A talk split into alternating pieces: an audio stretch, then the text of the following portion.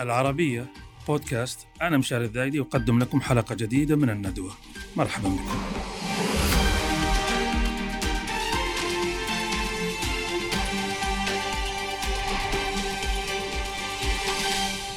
الحضارات القديمة في الجزيرة العربية، هل النقاش حولها والحديث عنها ترف تضيع وقت؟ موضوع يهم شوية حقنا الآثار، ولا اللي يزور متحف، ولا اللي أم أن الحضارات القديمة في الجزيرة العربية، طبعا الجزيرة العربية مساحتها الأعظم تمثلها اليوم المملكة العربية السعودية، لا هذا حديث مهم وحديث ينصب في صميم الرؤية وفي صميم البحث عن مقومات للهوية السعودية، مرتكزات أعماق الهوية السعودية، هذا فيما يخص الجانب السياسي والتنظير الثقافي عن هويتنا من نحن، وفي جانب آخر لها مردود اقتصادي، لأن هي مورد من أعظم الموارد السياحية في العالم، الآثار وزيارة الآثار، ولنا مثل بالأهرامات وبأثينا وما إلى ذلك، كما أنها من أهم المنابع التي تغذي العلوم، علوم الأنثروبولوجيا وغيرها من العلوم، بل حتى علوم مثلا تاريخ الحيوانات، مثل الحديث عن استئناس بعض الحيوانات أو كذا أين تم، هذا كله تكشفه علوم الآثار، أشياء كثيرة تكشفها علوم الآثار. الحديث تركز في الفترة الأخيرة عن العلا وحضارة الأنباط، لكن هل في الجزيرة العربية حضارات أخرى لم تأخذ حقها من هذا الأمر؟ هذا شق. الشق الثاني، ما هو واقع الآثار وعلم ومجال الآثار الميداني يعني، وحماية الآثار وواقع التنقيب عن الآثار. عن هذه النقاط وغيرها يسعدني أن تكون ضيفتنا في هذه الأمسية الباحثة السعودية في مجال الآثار والسياحة، الأستاذة حصة بنت مروان السديري. حياك الله أستاذة حصة. أهلين. نبي نبدأ آه على السريع على قولتهم. آه الضوء تسلط في السنوات الأخيرة، وهذا أمر جيد، على حضارة الأنباط ودادان واللحيان في الأنباط. هل نحن في السعودية نملك حضارات أخرى لم تأخذ حقها من الضوء؟ أكيد، لأن المملكة بشكل عام في مساحتها في استيطان على مدار السنين من عصور ما قبل التاريخ، يعني نحكي من واحد فاصلة خمسة مليون سنة في نجران إلى اليوم في استمرارية. طرق طرق الحج على في الفترات الإسلامية، طرق التجارة، كانت الحروب كلها اللي صارت مع الأشوريين ومع البابليين كانت بسبب، وحتى مع الأنباط والرومان سيطرتهم عليها بسبب طرق التجارة، فهذا سبب أساسي كان موجود. وغير هذا كمان عندنا استيطان بشكل مستمر، الطبيعة المناخية كانت تختلف من آلاف السنين، حتى على مستوى الربع الخالي كانت تختلف الطبيعة المناخية، ما كان بهذه الصحراء اللي نعرفها اليوم. نعم. طبعا الطبيعة المناخية تتكلمين عن العصور المطيرة. أيوة. يعني أنه كان فيه أنهار، كان فيه تجمعات مياه، بالتالي توفر قدرة على الاستيطان حوالينها يعني. يعني عندك مثلا من واحد مليون سنة كان في ثلاث أكبر أنهار تشق الجزيرة العربية، ومن من ضمنها المملكة العربية السعودية وتصب الخليج العربي.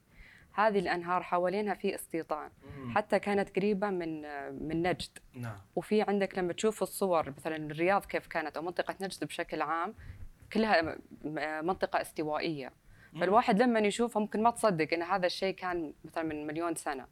فهذا شيء دائما ناخذه بعين الاعتبار بالتنقيب عن المواقع، نشوف كيف كانت الطبيعه المناخيه قبل، وهنا نستعين بالجيولوجيا، انا اتعامل معها بواقعها الحالي او بصورتها الحاليه، انما نرجعها مثلا الى حوالي مليون سنه للخلف عشان نتخيل كيف كان نشاط البشر هناك. مية بالمية البشر والحيوانات طبعا والحركه. يعني لو واحد بيسوي فيلم زي أبعاد ثلاثية زي أفاتار، ممكن يتخيل بدون مبالغة زي أفاتار. إيه بس يعني بدون الزرق والأنوار، بدون الكائنات الأسطورية دي. يعني تخيل هذا وادي حنيفة كان مليء بالمياه وغيره يعني من المجاري المياه اللي اللي اللي طيب على هذا الذكر، على ذكر وادي حنيفة مثلا، وقبل شوي ذكرنا العلا، هل في أعمال تنقيبية اه احترافية جرت في في هذا الحوض المسمى بوادي حنيفة؟ بوابة الدرعية قاعدة تعمل وعندها قسم آثار حالياً، قاعدين ينق... يعملون أعمال تنقيب بكل هذه بكل هذيك المنطقة بشكل عام، بس إلى الآن لأن بدأت على حسب علمي من سنتين مع تأسيس بوابة الدرعية، فإلى الآن لسه ما أعلنوا عن الدراسات اللي طلعت و... يعني في هذيك المنطقة، بس في أعمال تنقيب قاعدة تصير حالياً في هذيك المنطقة. كثر الله خيرهم، بس إنه سنتين أعتقد يعني وقت جداً متأخر، يعني ما في قبل. أن تعرفي العلا كان فيها أعمال من من أزمنة قديمة يعني كبعثات فرنسية أو صح. بس ناخذ كمان بعين الاعتبار أن هذيك المنطقة أول كان كلها سكان. نعم.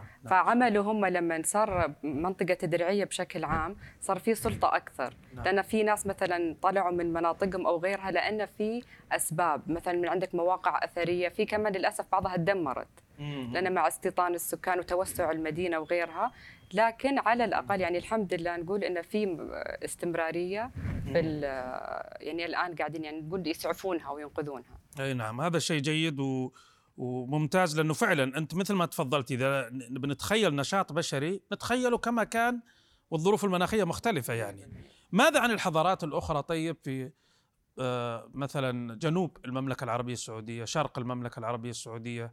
آه هل كان في حضارات توازي أو بقيمة مثلا حضارة الأنباط أو آه في أنا أشوف شخصيا حضارة ما أخذت حقها من التاريخ. عندك مملكة قيدار. مملكة قيدار لما كانت دائما بحروب مع الأشوريين والبابليين، بعد انتصار الملك شلمنصر الثالث على مملكة قيدار لما وثق الانتصار كتب الملك جنديبو ملك العرب، وهذا أقدم وأول ذكر لكلمة عرب.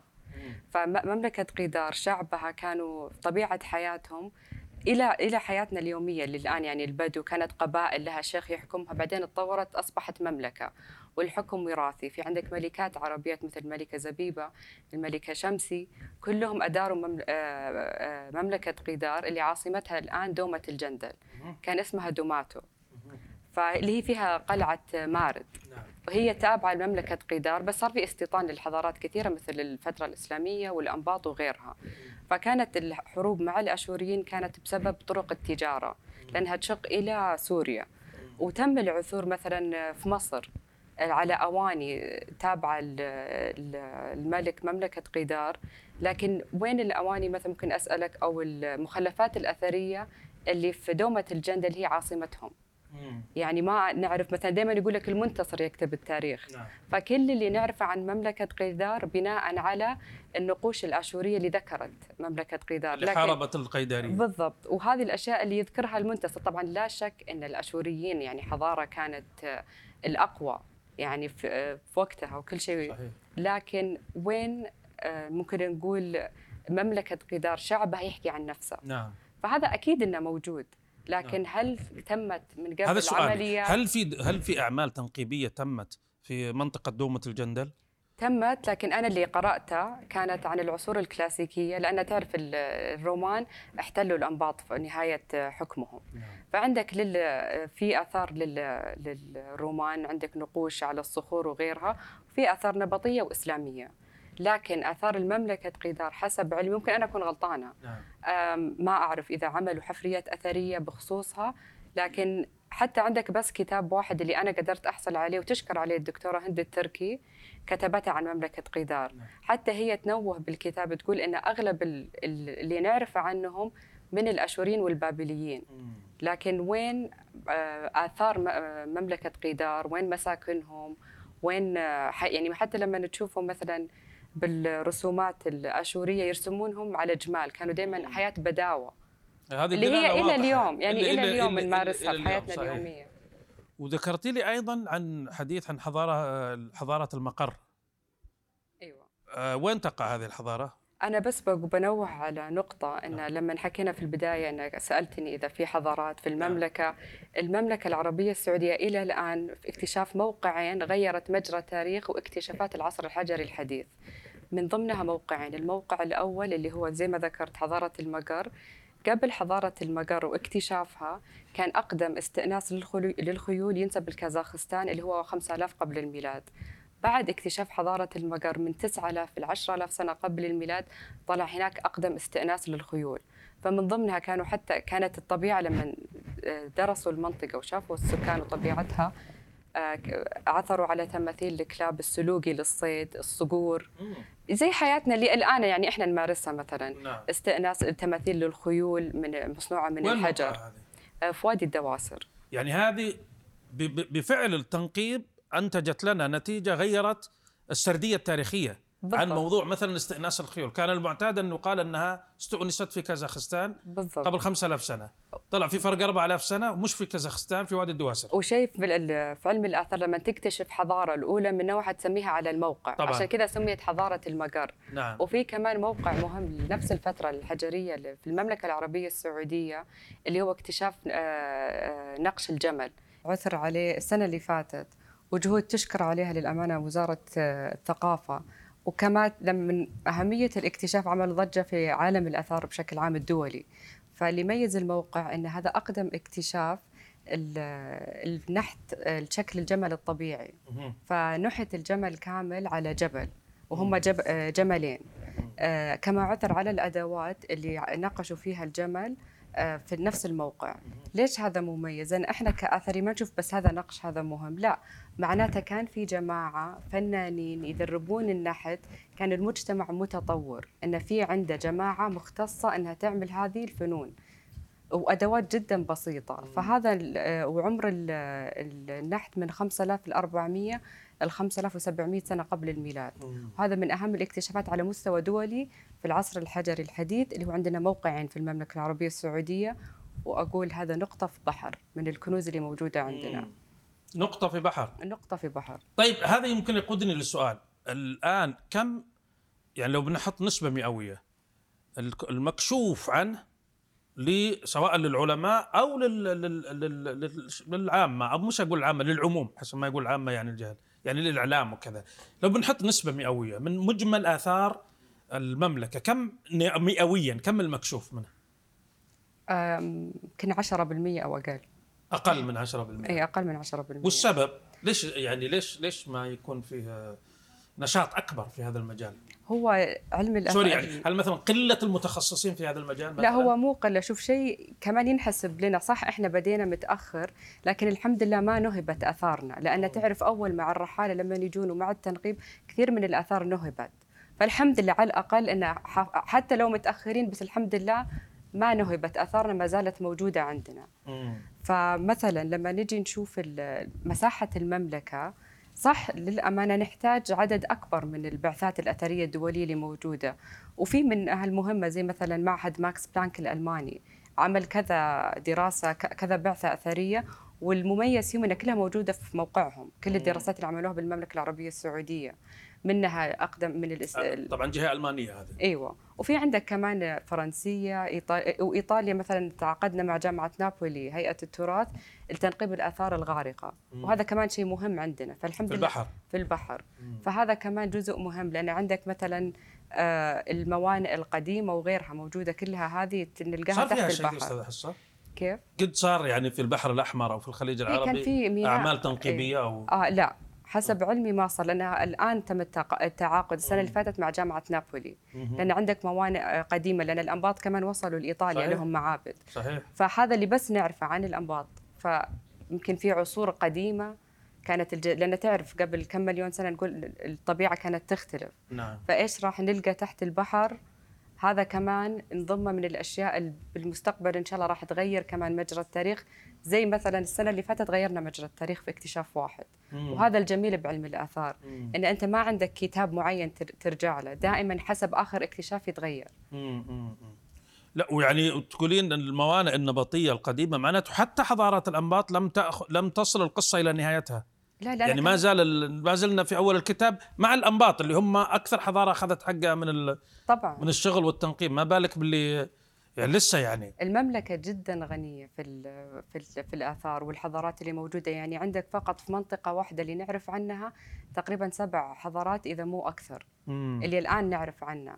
ففي علم الآثار دائما في كثير تصير إن مع التنقيبات يعثرون على حضارات ما قد سمعوا عنها من من قبل، بالذات عندك الحص... العصور الحجرية ما كان في كتابة، كلها رسومات. مم. فممكن نكتشف موقع أقدم الاس... الاستيطان الإنسان هجرة، ممكن نلقى عظام أقدم، مم. لأن المواقع اللي من مليون وسنة من مليون سنة ما ما لقينا عظام آه...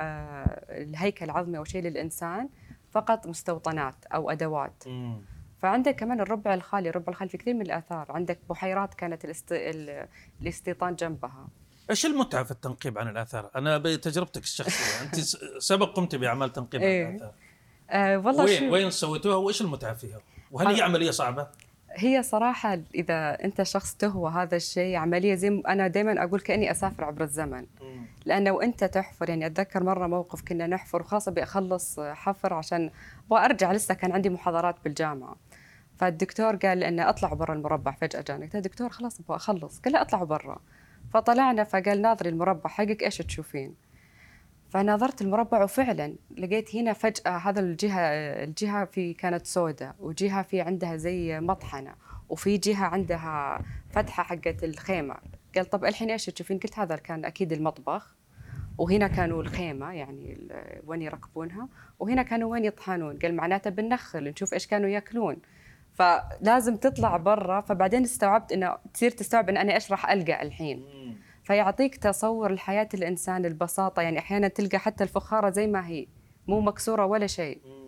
فالجميل بعلم الآثار أنك تدخل بدون أي تفكير، يعني ما تدخل على تفكيرك أنك ب ألفين وثلاثة وعشرين، لا تدخل أنك ما تعرف في أي زمن راح تصادف، فتعيش التجربة إيش ممكن تلقى، إيش الأشياء اللي راح تتوقع تلقاها، وأشياء تفاجئك. لأن دايماً أروح ما نعرف، فأنا كنت أسأل الدكتور إيش ممكن نلقى اليوم، يقول ما تعرفون. هذا الجميل انك ممكن تقعد اسبوع ما تلقى شيء. يعني اول فتره قعدنا اسبوعين ما لقينا شيء، بدنا طلع لنا معبد. وين هذا كان؟ آه في تل السخنه بالاردن. امم وحفرنا في جرش كمان، كان في تقنيه الجيوفيزيكس في الاجهزه اللي ترسل اشارات وتعرف آه. اذا في تحتك. فتقريبا بالاردن في... تقريبا في كل الاردن حفرت. يعني طيب وايش ايش المعيار انه انه احنا نروح للمكان الفلاني؟ هل هي مثلا انه في معلومات مكتوبه في المصادر الكتب ان هذا موقع اثار، ولا مثلا واحد يلقى شيء بالصدفه؟ يعني ايش المعيار؟ آه طبعا تختلف حسب العصر اللي تبحث عنه. فمثلا لو انا ابحث عن عصر مثلا بعد ثلاثة آلاف سنه قبل الميلاد اللي فيه كتابه، في ممكن زي ما ذكرت تكون مصادر تاريخيه، احيانا تلقى مباني. وفي اهم شيء احنا لازم دائما نروح له السكان المحليين، لأن أرضه يعرفها. أيوة أكيد بيحصل شيء يعني. إيه فعلى طول أحياناً قبل ما نبدأ مثلاً نسوي المسح الأثري نلجأ للسكان المحليين، لأنه أيوة. بيختصر لي ممكن ثلاثة أيام. صحيح. فيقول لي على الأقل ممكن من وين أعرف أبدأ. مية بالمية. فتعتمد حسب العصر اللي أنت قاعد تبحث طيب. عنه. طيب نعود إلى السعودية من الأردن. ما هي ملاحظاتك ولو بشكل موجز عن واقع التنقيب والحفريات في السعودية؟ طبعاً لو نقارنها مثلاً من خمسة أو سبعة سنين على الأقل، نقول الحين صار في شفافية، يعني صار في تواصل، صار في يعني صح إن الأنباط الآن نسمع عنها كثير، لكن قبل في كثير ناس ما كانت تعرف عن الأنباط. فأهم شيء اللي صار عندنا الحين التوعية، وهذا أهم شيء، إن الناس تعرف إن في آثار، عدم إن الناس تروح لأي موقع في عندك واحد يقول أنا أهوى الآثار أبغى أجمع، هذا لا. فصار عندك هنا في حفريات، لكن العدد ما زال قليل مقارنة بحجم المملكة وبحجم الحضارات اللي موجودة عندنا.